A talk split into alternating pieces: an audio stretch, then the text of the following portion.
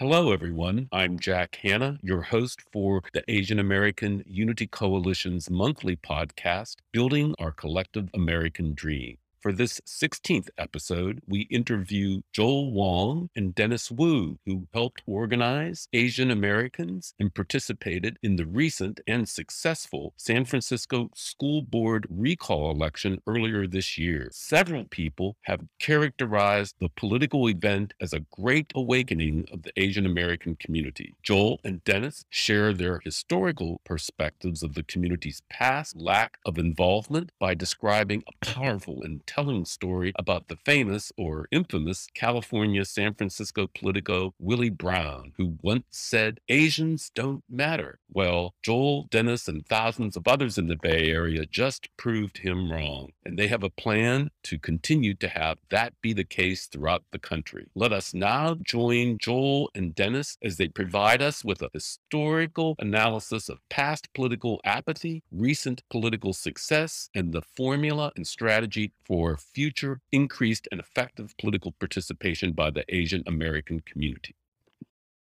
AAUC welcomes Joel Wong and Dennis Wu. Thank you for joining us today. Joel, you've been involved with political organizing for many years. As far as the Asian American and Pacific Island community is concerned, please describe your experience and vision and goal and the intention that you have as far as your efforts organizing the Asian American community throughout the United States and the San Francisco Bay Area specifically.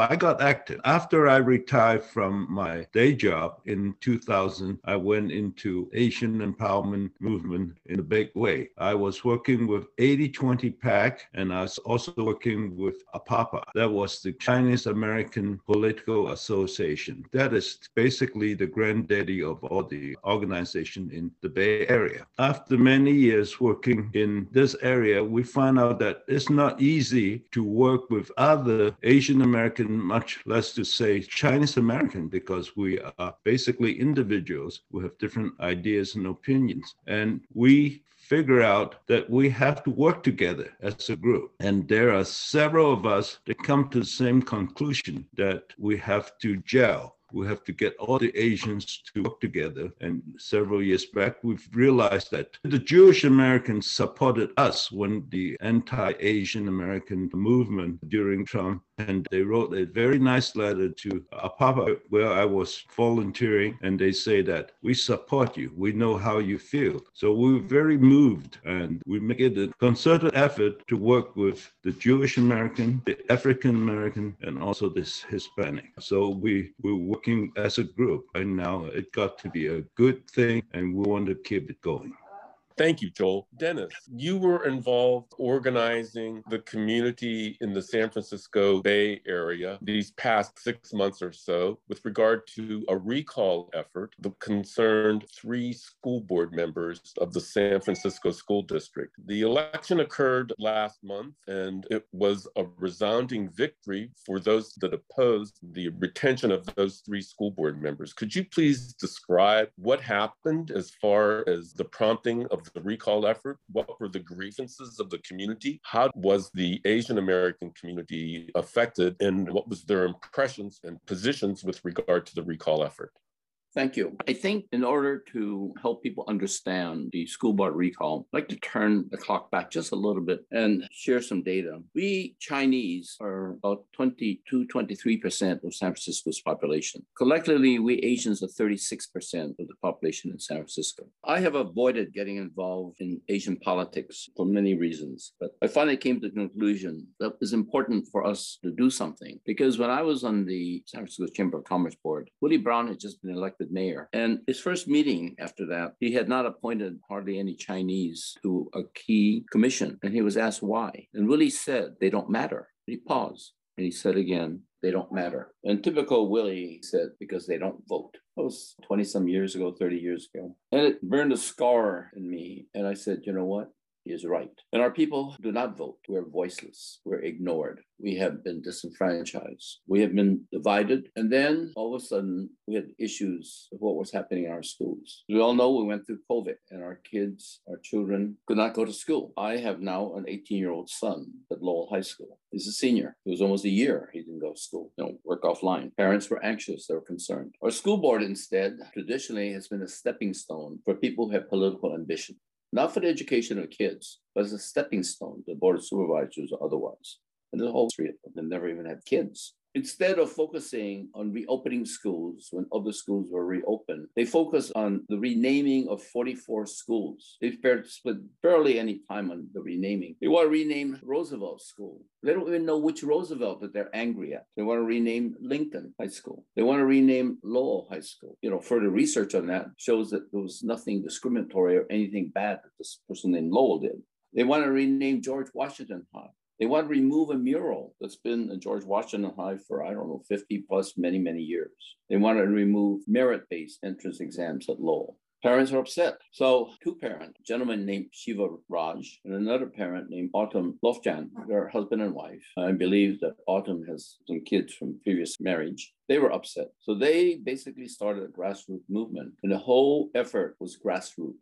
There were people that came who were never engaged politically. Parents initiated signature gathering that in front of Lowell High. People drove by and signed petition. There was one Chinese gentleman, incredible, incredible story. His name is Kit Lam. He personally gathered 12,000 signatures. All together, the group collected 240,000 signatures. Some people said, oh, this is a Republican effort. This is big people who are trying to disrupt things. Well, as you mentioned, it was smashingly successful. Never been heard before. Every one of them was ousted by over 70% of the votes. One of them, the recall vote against her was almost 80%. And I think the message is very, very clear. What they did not do was not acceptable. You know, the amazing part is the Asian parents, the Chinese parents who didn't get got involved. Ballots were in Chinese, were reaching out to them in Cantonese and Mandarin. In San Francisco, in school board matters, parents who have kids are 17 or younger are allowed to vote,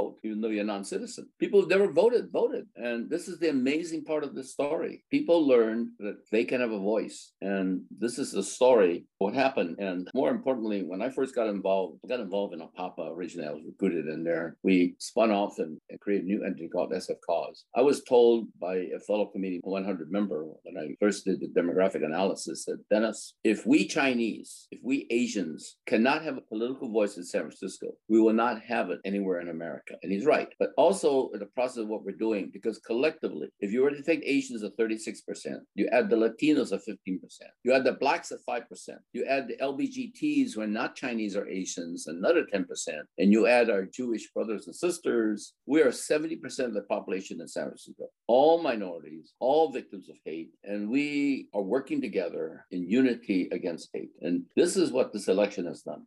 So let me ask you this, Dennis. How did you organize the community for this particular election in the sense of what traditional techniques you employed as far as uh, GOTV getting out the vote? And what differences did you employ as compared to prior elections that were new and unique?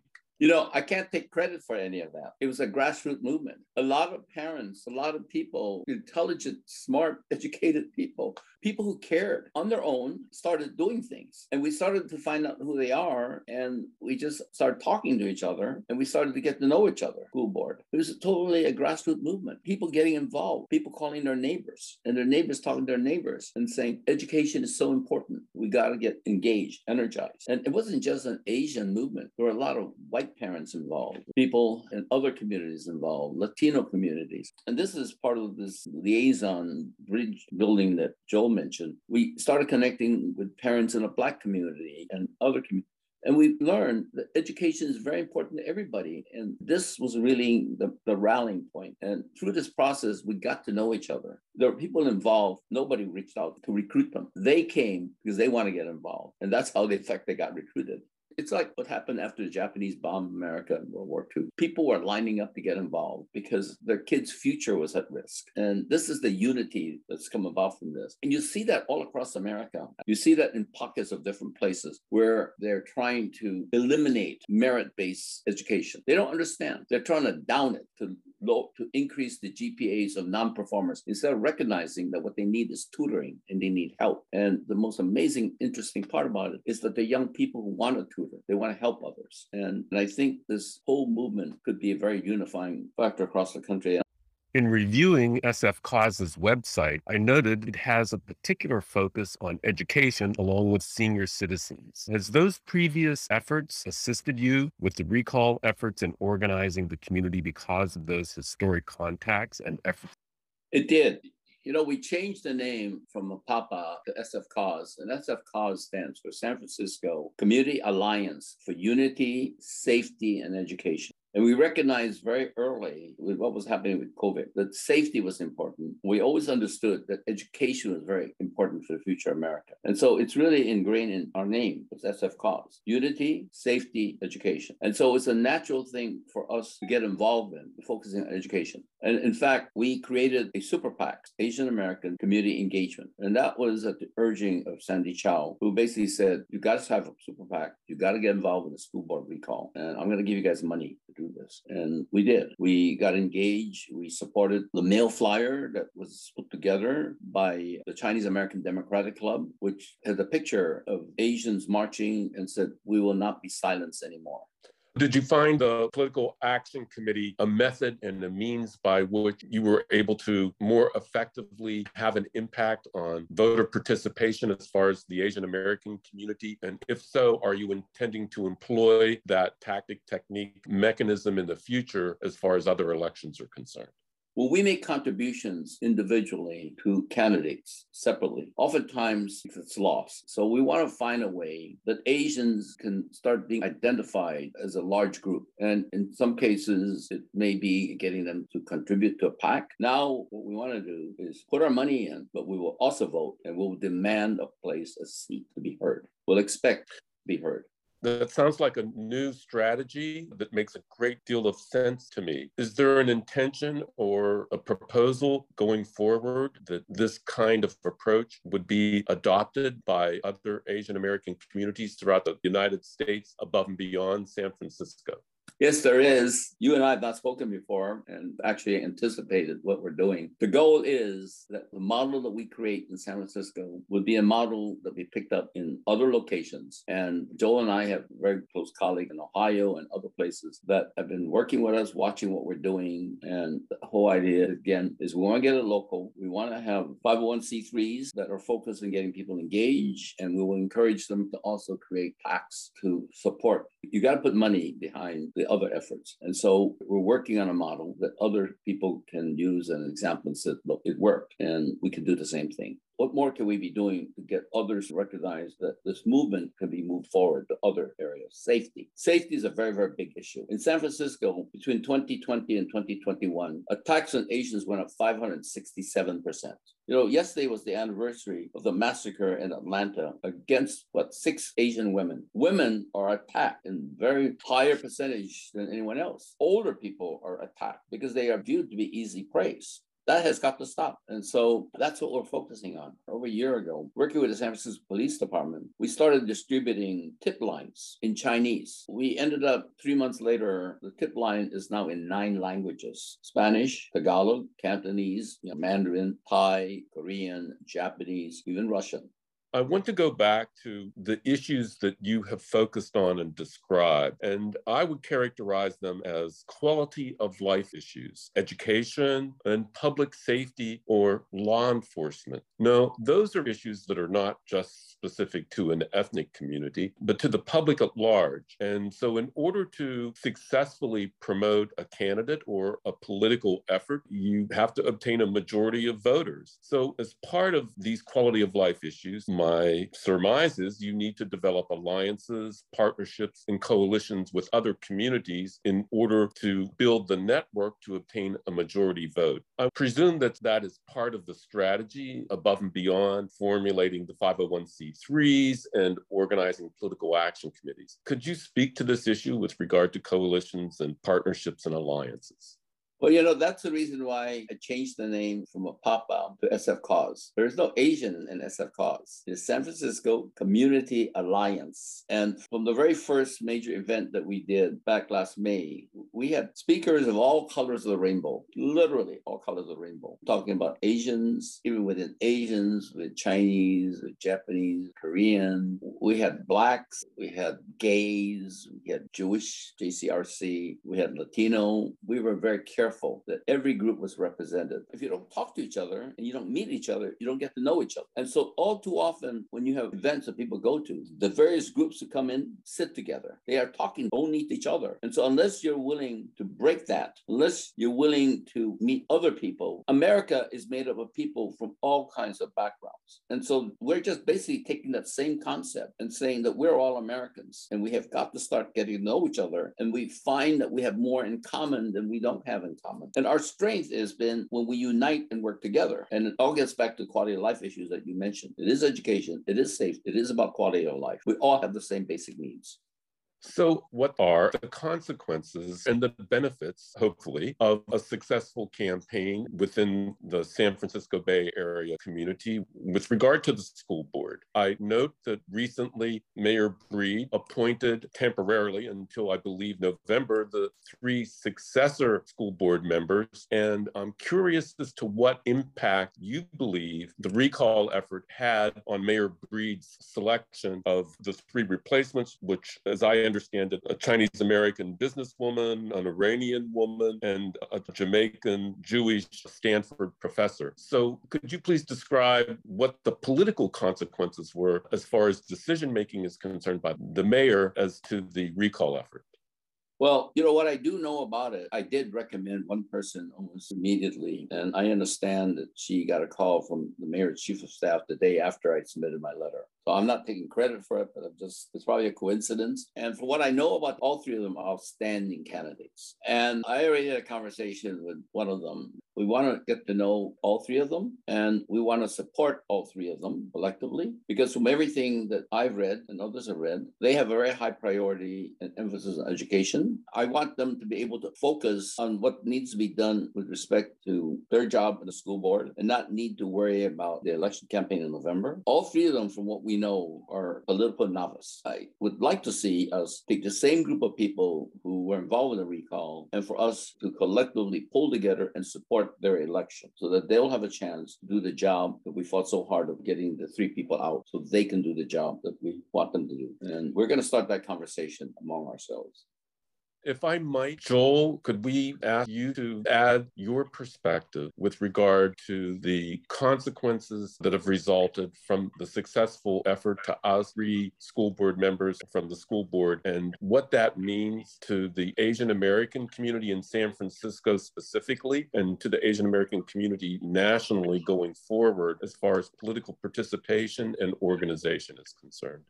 Well, there is nothing better than a successful story. And Dennis was very careful about not taking credit. It's a grassroots movement, but it's encouraging to a lot of Asian American. Dennis mentioned the fact that Willie Brown once said something that the Asians don't matter. So that made a big impression on Dennis. And he is pretty much, uh, how should I say, obsessed about it. I think it's a good lesson that we learned that we have to speak up because in the past few years, the pandemic is blamed on the Chinese, the China virus, the Kung flu, and so on. And as a result, the hate crime against Asian American has increased, like Dennis said, over 536 percent or something like that in San Francisco. And we have to remember, we American, just like anybody else. And in order to succeed in the American society, we have to play it by the rules. The rules is that you get involved. You register to vote and you exercise your right at the voting booth. And this is a lesson I hope Asian American can learn. Now, we have some differences. We have to learn how to agree on issues that concern to all of us. And I hope this is a lesson that we learn. I hope that Asian American can work together. There's a lot of baggage that some of the newer immigrants bring from the old countries. We're not strong enough by ourselves. So we have to reach out to the Jewish American who is very supportive of us, and we have to work with the other minorities. So this is the lesson I hope we learn in San Francisco as the Asian community as a whole that we have to work together. Jack, if I could just add to this, we're talking about San Francisco, but there was an election last November when President Biden won Georgia. He squeaked by it. It was expected he would get the black votes, but it was the Asian vote that won that election for him. And people poo pooed it and said, ah, it ain't happen again. Guess what? Two senators got elected. Again, the black vote was expected, but I submit that it's probably the Asian votes that swung it over. And so now we're taking what we're doing in San Francisco and actually taking it further. And Joe and I and Albert Wang and several other people, we are expecting and demanding that Asians who are running for public office will get along that affect the Asian community and other minority communities. And so that is really important, unity. And that's what we're going to demand and expect. My final question goes to the Chinese New Year celebration in San Francisco, which was very fortuitously timed shortly after the election itself. One of the reward of political endeavors is success, and it's appropriate to celebrate that. Could you describe generally what the atmosphere was like and what the conversations were within the community about what was accomplished and how it fit into the celebration of the lunar Lunar New Year that day. I'll go first and Dennis can add on to it. San Francisco, after two years shutdown, was ready to party. San Francisco is a party town. And we have St. Patrick Parade, we have the Gay Parade, we have Cinco de Mayo. And the Chinese New Year Parade is one of the 10 biggest parade around the world. And it's the biggest Lunar New Year parade outside of Asia. So everybody was ready to party. And it was very fortuitous that we were participating in it. So we raised some money and we invited Asian American elected officials to march with us. And the limit was 50 because the parade can only accommodate so much. But then much more than 50 people wanted to join. It was very celebratory. And, and that's a very, really big boost to unity and it's a very good symbol that the Asian elected officials are marching right along and showing that we can work together to build on the success. We're going to have another me event on May 1st, in which we invited all the Asian elected officials together in one place and let them work out and build unity. Then this time we don't have a limit because we can accommodate everybody that wants to come. So it was a very celebratory event it was a symbol of unity, and we had it more. Dennis? I, am smiling about that event. We all had red jackets with our names on them, and it was fun. We had a float, and Attorney General Rob Bonta and his wife were on the float. Everybody was blowing their yellow whistle. And even though we were almost at the tail end, because I guess people have been just starving to be out, there were kids all over waving, happy, and it was very inspiring. And as Joe said, everybody that was there as an elected public official. The people from San Francisco typically have their own uh, floats. But the, the other thing that's really important is that this event just mentioned is going to happen in May. It's not going to be held in San Francisco, by the way. It's going to be held in Fremont. It's a recognition of the growing importance of Fremont. It is a who's who of Asian public officials. So your work continues? My work, our work, we all help each other. We, we pick up the phone, we call each other, says, hey, would you get me so and so? I I think I know so and so. Would you ask them to come? So we're all helping each other to do what's best for all of us. Well, I commend you for continuing to build the network upon the success that you've already had. Plans are very deliberate and strategic, which I think is an absolute necessity for success, and that you're obviously on the right track. Congratulations to both of you, and we thank you for all your work you do for the Asian American community and for the United States of America. Thank you. Thank you. It's a pleasure to be on. I was left with several impressions as a result of this inspiring interview. The descriptions of the San Francisco School Board recall effort that Joel and Dennis provided us, along with their historical perspectives and future political strategic plans, are a future roadmap for a great awakening for Asian American activism all over the country. Their years of community leadership has taught them that none of us can afford to be passive in organizing our own communities. It's also critical to build partnerships and coalitions with the Black, Hispanic, and other communities that have been marginalized or ignored in the past, as the Willie Brown story so well exemplifies. Also, I am especially struck by how a particular issue or event, such as a crisis in education and public safety, has the capacity to unite all people people in an effort to protect and improve their children's education and also their seniors and vulnerable communities. Lastly, I have to say I was a bit envious of them hearing their personal tells and descriptions of the Lunar New Year event in Chinatown this year. It provided the perfect celebratory culmination of the community's success, not only with the recall, but also in uniting all of the San Francisco communities at large. It's a great story and one we hope will be repeated in the future, not only in San Francisco, but around the country.